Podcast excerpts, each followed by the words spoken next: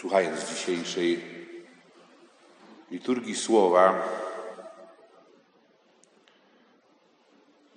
przynajmniej ja z wielkim bólem muszę powiedzieć, że na nowo odkrywam, że nie tylko, że nie potrafię kochać, ale że moje wyobrażenie o miłości pełnej i prawdziwej jest bardzo dalekie od takiego sposobu kochania, jakiego uczy i przede wszystkim jakim kocha i miłuje nas Bóg. W naszych ludzkich relacjach, kiedy dochodzi do niewierności, do zdrady, bardzo trudno jest odbudować relacje. Bardzo trudno jest odbudować relacje, bo zawsze zostają jakieś uprzedzenia, urazy, ból, cierpienie, ale także i to, że y, zdrada jednej osoby daje przewagę tej drugiej pokrzywdzonej. Bo w naszych ludzkich relacjach my boimy się zawierzyć do końca i bez reszty.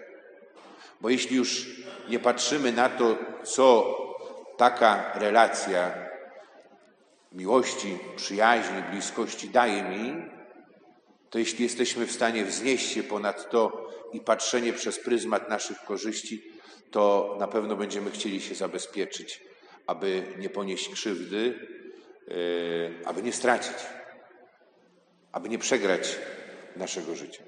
I teraz już w pierwszym czytaniu przez proroka Jeremiasza Pan Bóg zapowiada zawarcie nowego przymierza wobec grzechu i niewierności swojego ludu.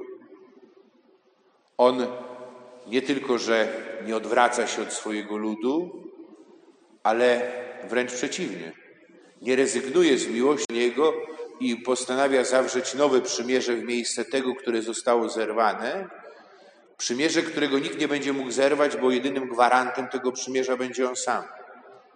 I prawa, litery tego przymierza też nie trzeba będzie rozumieć, bo ono będzie wypisane w sercu ludzi.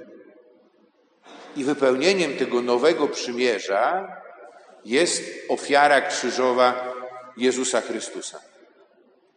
Ten, który samo sobie powiedział, że kiedy zostanę wywyższony, przyciągnę innych do siebie, czy pociągnę innych ku sobie. Ofiara złożona przez Jezusa na krzyżu jest wypełnieniem tego przymierza miłości, które Bóg z nami zawarł. I paradoksalnie można by powiedzieć, że e, im bardziej się od Niego oddalamy, tym On bardziej pragnie naszej miłości. Tylko, żeby pozwolić się ukochać taką miłością, to ja potrzebuję czego? Czystego serca. Bo przeszłość moja mnie ciągnie i w jakiś sposób mnie zniewala. Bardzo też i y, krępuje mnie moje własne wyobrażenie, skoncentrowanie na swoim grzechu, wtedy kiedy jest uznany, i moje poczucie takiej, mówimy, ludzkiej sprawiedliwości. A Bóg mnie kocha i Bóg mnie przebacza, bo mnie kocha. I kocha mnie miłością doskonałą, taką miłością, do której zaprasza każdą i każdego z nas.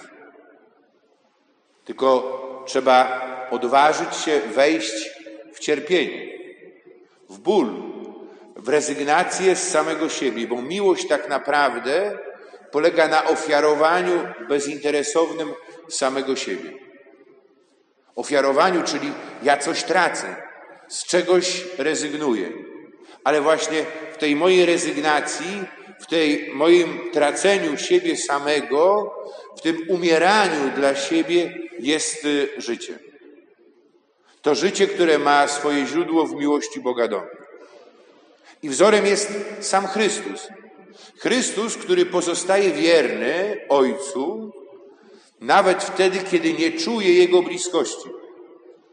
Możemy powiedzieć paradoksalnie, Jezus czuje się opuszczony przez Ojca, ale mimo tego, a może właśnie szczególnie w tej sytuacji, On zapomina, porzuca samego siebie i dochowuje wierności. A Bóg jest wierny. Bóg jest wierny nawet wtedy, kiedy e, nie czuje Jego obecności. Kiedy nie tylko, że nie myślę o nim, ale czuję się przez niego porzucony. I wejście w takie cierpienie w sensie logikę umierania dla siebie, to jest wejście w logikę miłości. Może lepiej odwołać się do miłości macierzyńskiej. Przecież rodzice, a szczególnie matka, decydując się na przyjęcie dziecka, decyduje się na umieranie, z czegoś rezygnuje i to bardzo konkretnie. I nie tylko w jednym momencie. Przyjaciel. Jeśli mój przyjaciel nie jest gotów towarzyszyć mi i być ze mną w sytuacji y, jakiejś próby, cierpienia, jeśli nie jest gotowy w jakiś sposób narazić dla mnie swojego życia, to cóż z niego za przyjaciel? Czy może lepiej powiedzieć, cóż ze mnie za przyjaciel, jeśli nie jestem na to gotowy? Ja mógłbym powiedzieć, cóż nie wiem, za pasterz, ja czy jakikolwiek inny, patrząc na Chrystusa, który nie jest gotowy umierać y, i rezygnować z siebie na, dla powierzonych sobie ludzi. I to są pytania, które stają przed nami, ale teraz nie po to, żeby w nas wzbudzić poczucie winy. Owszem, modlimy się słowami psalmu, bijąc się w piersi, ale prosząc o serce czyste. Takie serce, które pozwoli nam przyjąć właśnie taką zaskakującą miłość Pana Boga i odważyć się wejść w tę logikę miłości. I to, czego słuchamy, jest po to, abyśmy poczuli się naprawdę kochani i zobaczyli, jak wielka jest miłość Pana Boga. Jego miłość, która się nie zniechęca, nie odwraca ode mnie, pomimo moich grzechów, pomimo mojej niewierności, pomimo mojego pragnienia wygodnego i spokojnego życia. Jak wielki jest Bóg i jak wielka jest Jego miłość.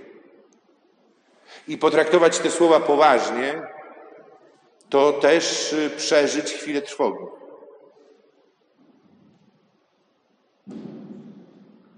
I z Jezusem mówić: Ojcze, wybaw mnie od tej godziny. Ale wsłuchując się w to słowo, pozwalając pracować mu w moim sercu, pozwalając dotrzeć do najgłębszych moich e, intymności, ja jednocześnie dojrzewam do tego, żeby razem z Jezusem mówić także Ojcze, wsław imię Twoje.